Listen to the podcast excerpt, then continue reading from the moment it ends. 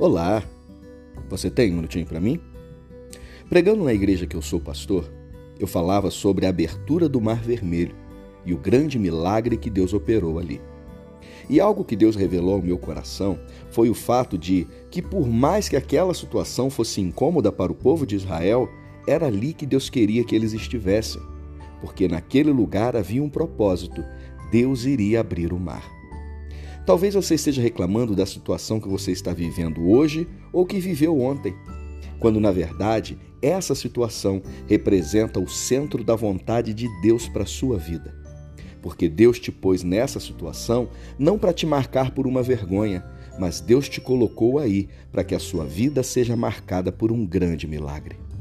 Então pare de reclamar das situações que você viveu ou está vivendo. Entenda, é aí que Deus te colocou, é aí que Ele quer que você esteja, para que a sua vida também seja marcada por um grande milagre. Obrigado por me escutar e que Deus abençoe muito o seu dia.